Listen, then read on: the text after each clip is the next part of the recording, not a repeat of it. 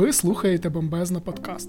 Тут ми говоримо про ЗНО і усе, що його стосується. Мене звати Антон Знощенко. Я веду телеграм-канал ЗНОЮА Усе про ЗНО. Підписуйтеся, щоб шлях до 200 балів став максимально коротким.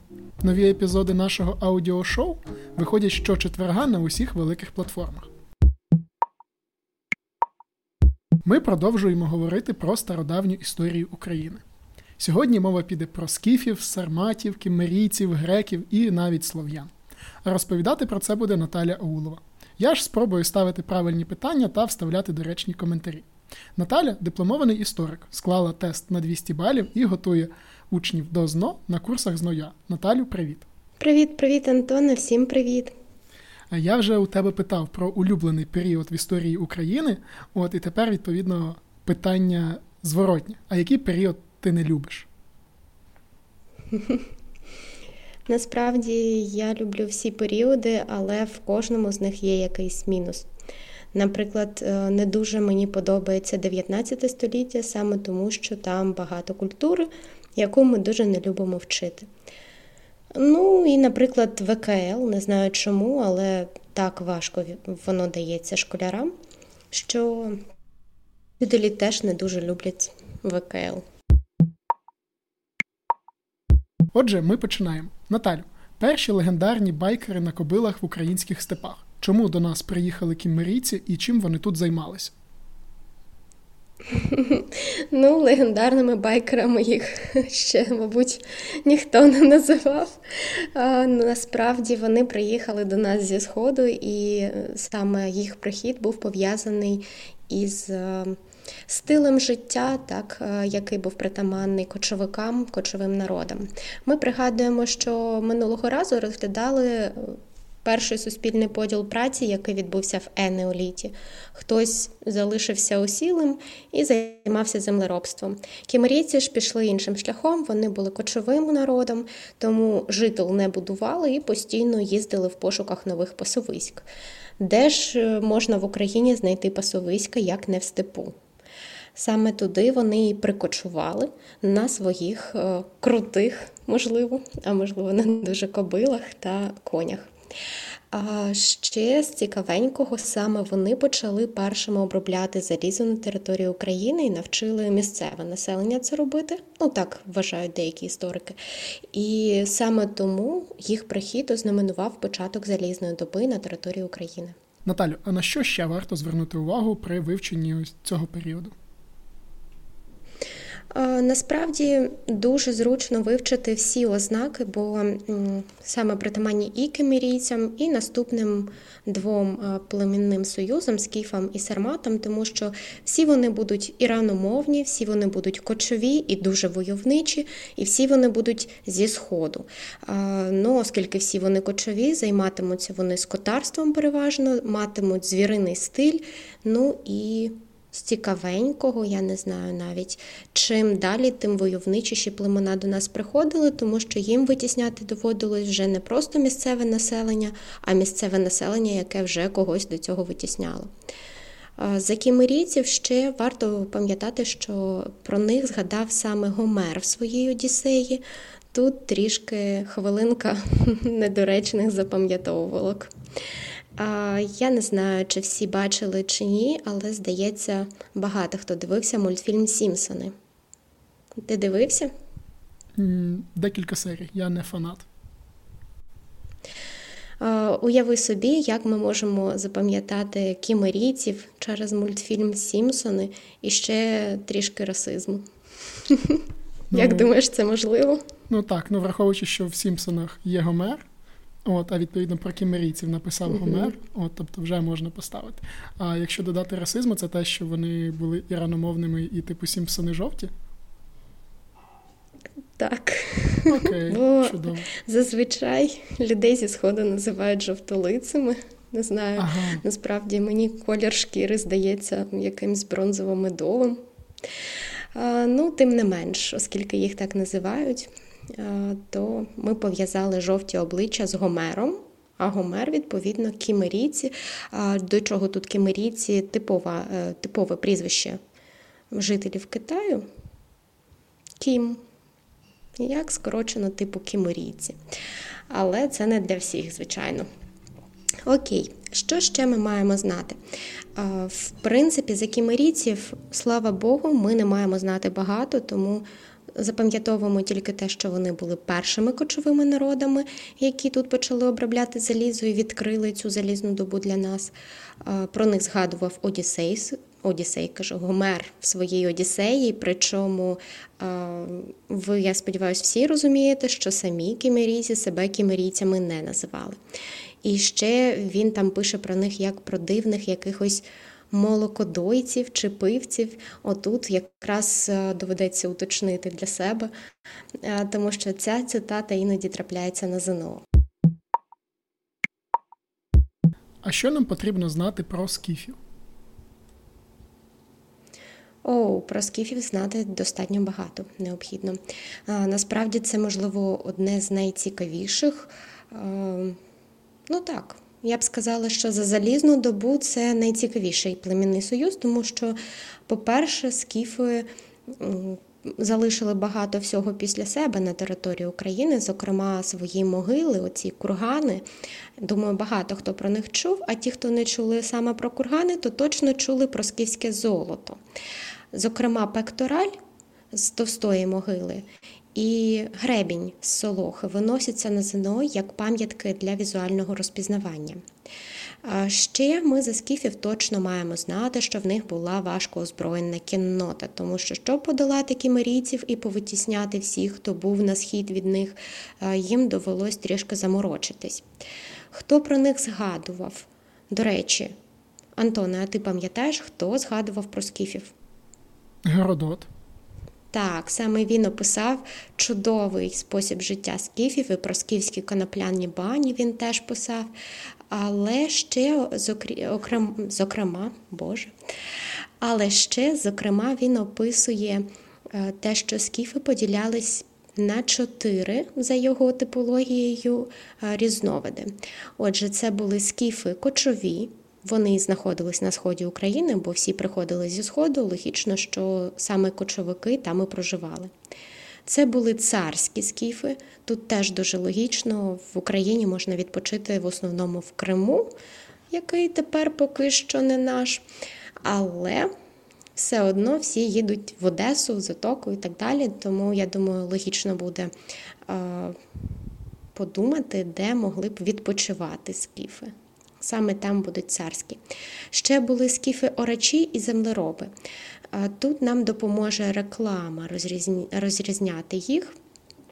Насправді, землероби це все, що на північ від царських скіфів, а західніше на заході в нас якраз знаходились оці орачі. Я не знаю, чи бачили ви чи ні, були якісь пігулки для горла, реклама, там, де хлопець такий в горах співає йодель. Це специфічний такий спів. Антоне, ти пам'ятаєш щось таке? Рекламу я цю пам'ятаю. От е, що це був конкретно йодель, я в принципі не пам'ятаю вже, тому мені вже навіть самому цікаво про це дізнатися. Ну, насправді нас тут більше буде цікавити а, те, як виглядає йодель для нас. Це якісь крики, тобто хтось десь оре, кричить російською орати. Так Так от орачі, типу там, де хтось кричить в горах. Ближче до гір знаходились орачі.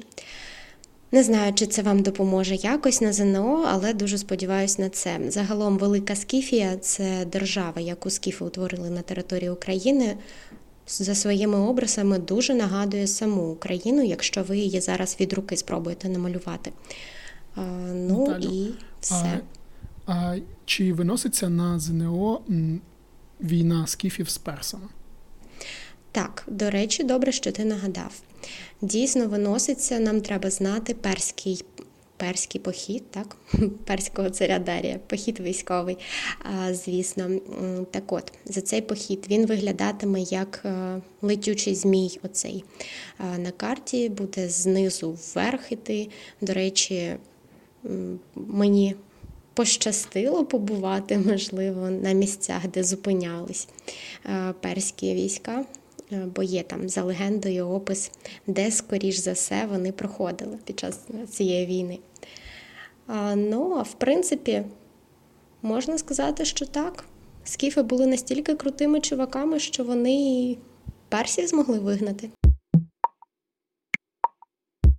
Наталю, а чому, власне, така велика держава, як Скіфія, яка перемогла навіть персів, от зникла, і відповідно на її місце прийшли сармати? Як вдалося сарматам завоювати цю територію? Хм, Цікаве питання. Насправді багато хто з істориків каже про те, що Скіфія на той момент вже була не такою великою і крутою. Тому внутрішні розбрати і проблеми послабили скіфів як воїнів, а сармати вони були Ну, блін, їх навіть називали підперезані мечем, якщо перекласти так, савромат.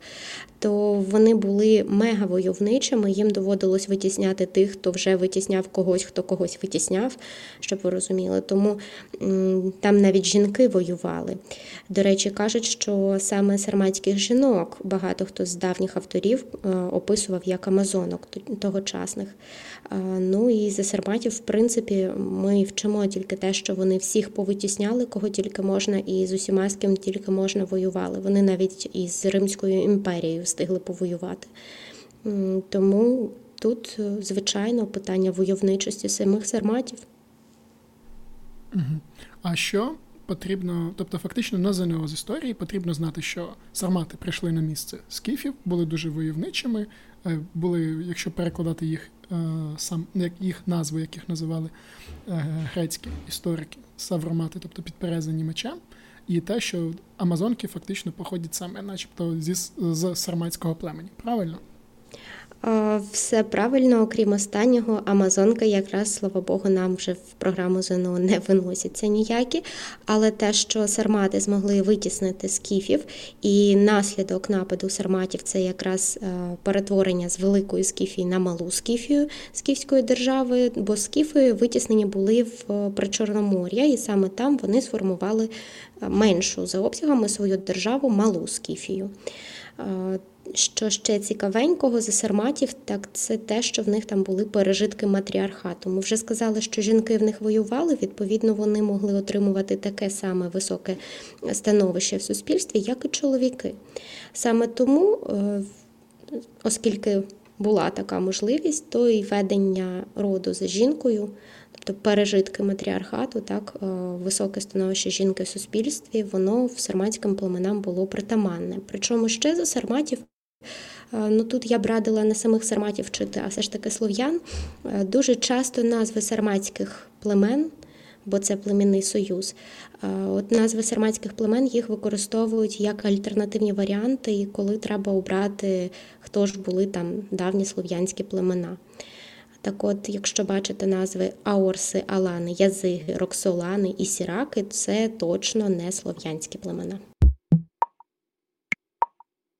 Наталю, а чому до нас на території сучасної території України припливли греки? Чому їм не сиділося вдома? Адже прекрасні Балкани, сонячно, вино, море з усіх боків. Навіщо їм було пливсти в такий далекий край в Чорне бурхливе море? О, цікаве питання, до речі. Е, тут мені було б складно відповісти, якщо б я не вивчала це на історичному факультеті. Бо я б сама залишилась би в Греції, ніколи б нікуди не виїжджала звідти.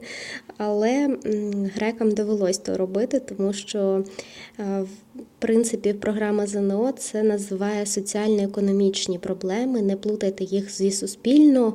Економічними, часто такі там прописують вам ні, соціально-економічні. Е, з економічних почнемо. Греція е, дуже обмежена в своїх ресурсах, тому що вино і оливки то круто, але ще треба виростити трішки зерна, щоб зробити хліб, дерева.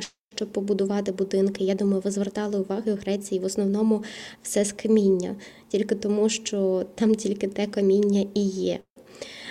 Тому грекам доводилось в пошуках нових територій пливти куди-небудь, шукати їх. Ще соціальна проблема яку варто врахувати, в них е, достатньо високий е, рівень розвитку суспільства був на той момент, і тому внутрішні суперечки між різними верствами населення вони теж сприяли тому, що ті, хто програвав, мусив піти. Піти далеко в Греції неможливо, тому що подивіться на карті, як виглядає Греція, в принципі. Е, тому їм просто доводилось куди-небудь пливти в пошуках нових територій.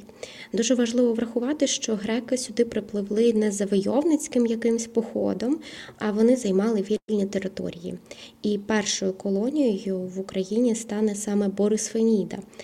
Е, цікаві такі назви Борисфеніда. Тіра, Ольвія, вони всі мають свій переклад, і ще вони пов'язані з назвами річок звісно, грецькими назвами. Так от, е, як думаєш, Борисфеніда це яка річка? Ну, напевно, Борисфен. Так, Борисфен це Дніпро. Так, правильно. І здається, була навіть якась вода, яка називалась Борисфен. Точно Не бачив таку? Є коньяк Борисфен. Ну, це теж певною мірою вода. І щось від Греції, так. Ага, абсолютно правильно. Далі ще варто знати всі оті колонії, які прописані за програмою. А це Тіра. Вона знаходиться біля сучасного міста Білгород-Дністровський. Насправді мені зручніше було запам'ятовувати, що Дністер то Тірас. Воно якось співзвучно, якщо багато разів повторити. Потім буде Ольвія поблизу Миколаєва, Херсонес в Севастополі і Пентікапей. Це сучасне місто Керч. Причому дуже круто те, що Херсонес ще й виноситься його сучасний вигляд. Тобто, якщо ви бачите якісь колони, які нагадують вам розвалини, якісь, да, які нагадують вам Грецію. Це 100% Херсонес. Інших таких пам'яток на території України немає. І переплутати з не знаю, господи, з якимсь храмом чи церквою, мені здається, це буде просто неможливо. То, на мою думку, Херсонес це найбільш впізнавана пам'ятка взагалі.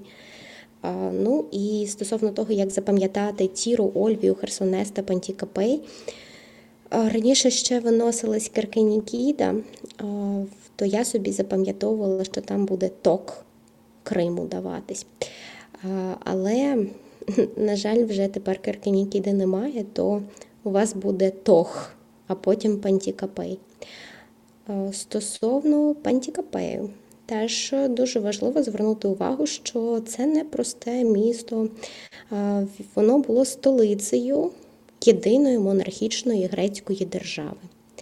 Якщо я кажу, що це єдина монархічна грецька держава, Антоне, як ти думаєш, а інші тоді чим були? Вони були просто полісами, містами, державами. Так, абсолютно правильно ти кажеш. Така полісна, і це, до речі, важливий термін для ЗНО поліс або місто держава.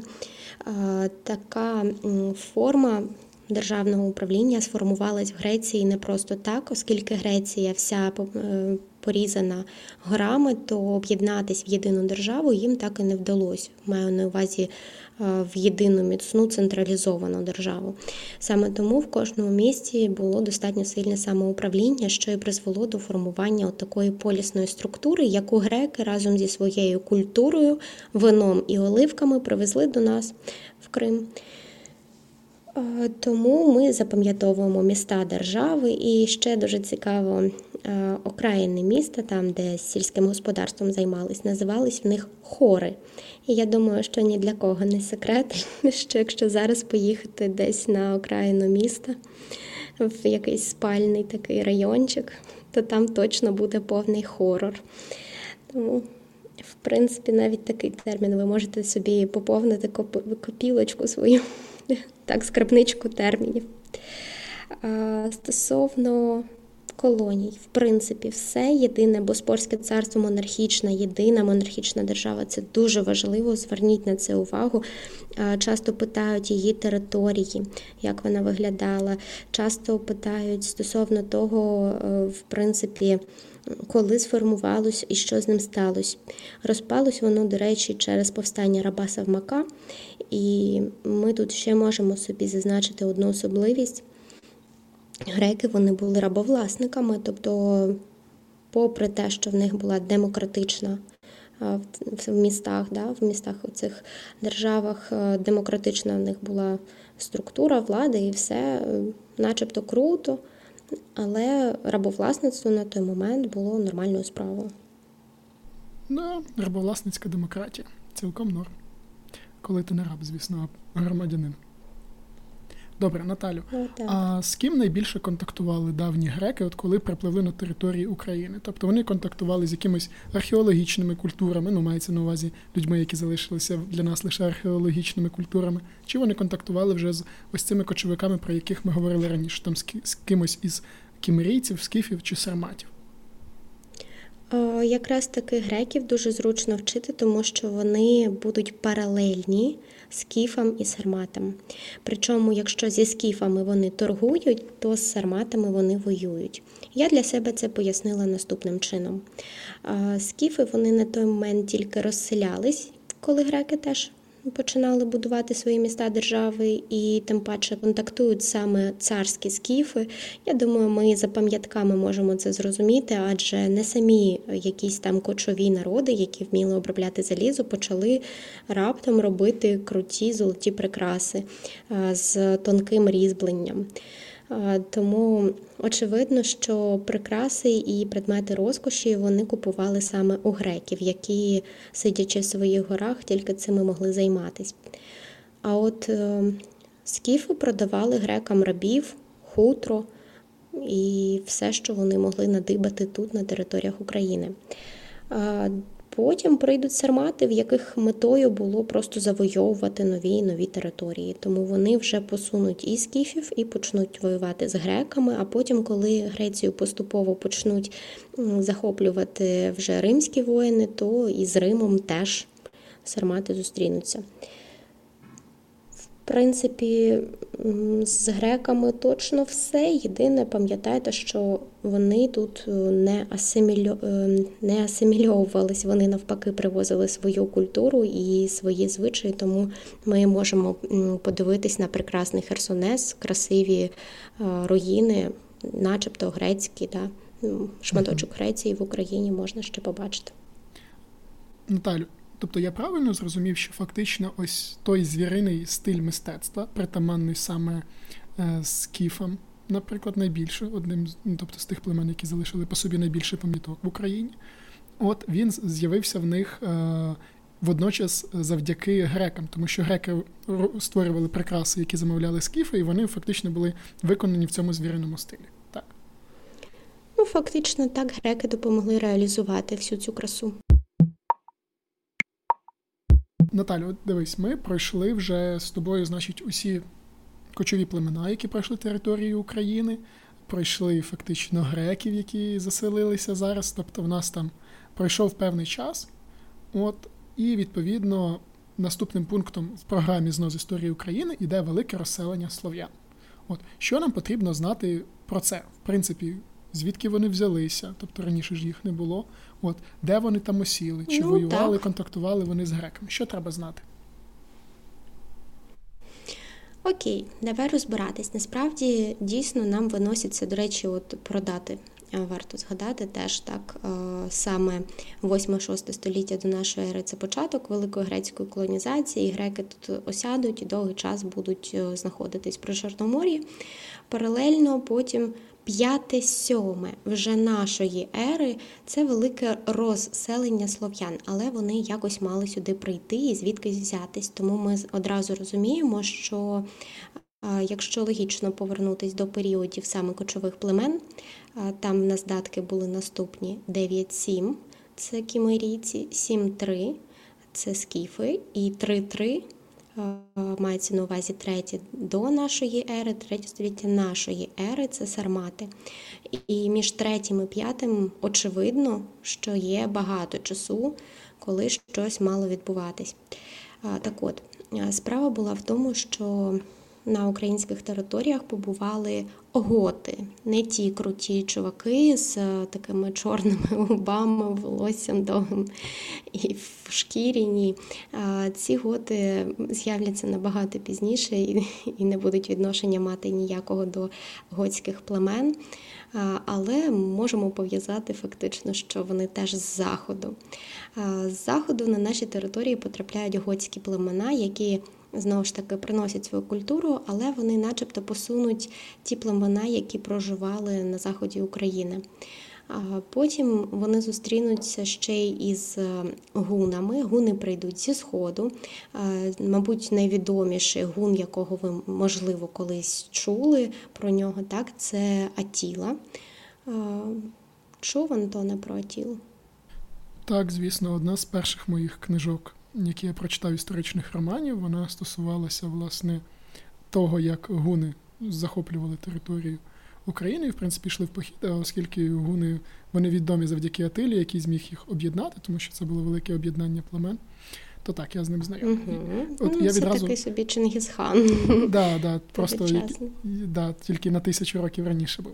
От я тут відразу хочу сказати, можливо, хтось з вас дивиться канал імені Тараса Шевченка, тобто є такий історичний канал на Ютубі, і в них там топ-5 полководців України, і в них то, там був, згадувався серед них вождь Атило. Будь ласка, ніколи не думайте, що Атило був українцем, тому що це максимальна маячня.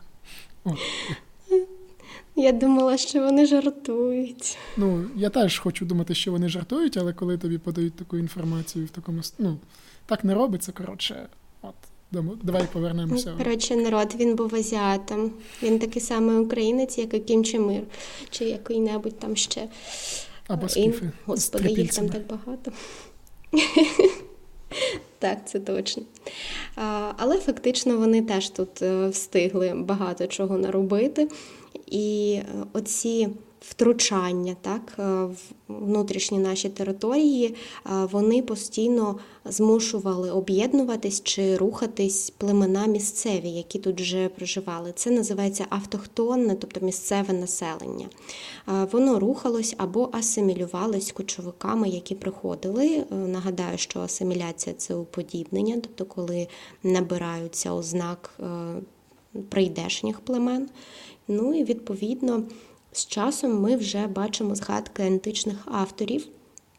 Які пишуть нам про те, що е, на територіях, ох, вони нас називали, забула, до речі, цю назву дуже специфічні грецькі і римські назви наших територій. Можете пошукати в інтернеті, буде е, цікаво просто для себе дізнатись. Для ЗНО, слава Богу, це не потрібно, але точно потрібно знати, під якою назвою вони згадують давньослов'янські племена. Перша така назва найдавніша е, це Венеди. Ну тут легко. Що люблять греки і римляни? Якщо ви бачили хоч один фільм про ту епоху, ви звертали увагу, що вони просто постійно п'ють вино. Відповідно, вино, венеди, дуже співзвучне. Так от Тацит і Пліній старший вони згадували саме за венедів, які тут розселялись. А також ми потім дізнаємось від інших авторів, наприклад, від Прокопія Кисарійського, про те, що проживали ще західніше склавини. Найважливішими для нас будуть все ж таки анти, тому що Анський племінний союз він зміг тут е, настільки розвинути, що було створене Анське царство. І за Анське царство ми вчимо тільки те, що царем періоду розквіту був цар Бож. Ще раніше вам виносилась дата, 602 рік, остання писемна згадка про антів. Тепер вже це не потрібно вчити, слава Богу. Е, отож, запам'ятати треба буде тільки п'яте-сьоме. До речі, якщо ви горизонтально повернете оці всі п'яте-сьоме, то напишете їх римськими і повернете, то у вас вийдуть стрілочки, начебто якийсь рух. Тому велике розселення слов'ян на карті виглядає, начебто якась пляма розповзається. Так от, п'яте сьоме велике розселення слов'ян, спричинене великим переселенням народів, тому що спочатку мало багато народів прийти, потім вже сформувалися слов'яни, які тут розселювались. Ну і три племені Венеди, Анти і Склавини, давньослов'янські племена. За Венедів вчимо, що це найдавніші, так, за згадками, е, просто саме під такою назвою їх згадували. Далі Анти, Анське царство цар Бож, і склавини просто вони були. Цього нам достатньо, до речі, хоч їх назва нагадує максимально нам слов'ян, так, вони якраз таки далі всього від е, території України. Наталю, а чи є якісь візуальні пам'ятки, які потрібно знати от саме по цьому періоду? Так, е, за слов'ян ми маємо вчити не тільки напрямки їх розселення і назви давньослов'янських племен. Ми ще маємо знати їх релігійні вірування. Так, маємо пам'ятати, що вони вірили в багатьох богів, в основному пов'язаних з явищами природи. Тому це називається язичництво або політеїзм, як полівітаміни, коли їх багато. Да? Відповідно, політеїзм, теос боги. І от пам'ятка, яка виноситься вам, це Збруцький ідол. Це такий собі дерев'яний стовпчик на річці Збруч, який е, сфоткали потім з чотирьох сторін. і Дуже часто його подають вам як чотири стовпчики на фотографії, іноді тільки як один, е, так як він виглядає насправді. Якщо бачите якийсь стовпчик, це ознака вірувань давніх слов'ян. А тепер ми переходимо до рубрики Наталя відповідає на питання з тестів ЗНО. Тобто я пошукав серед усіх е, тестів ЗНО за всі роки, тобто ті питання на тему, яку ми сьогодні проходили, а це кочовики, греки і слов'яни на території України.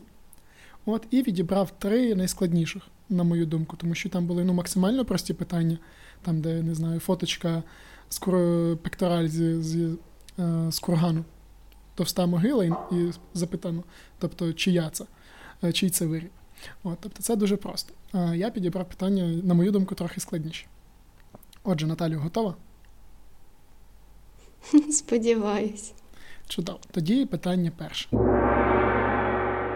Які найголовніші причини грецької колонізації Північного Причорномор'я та Криму у 8-6 столітті до нашої ери?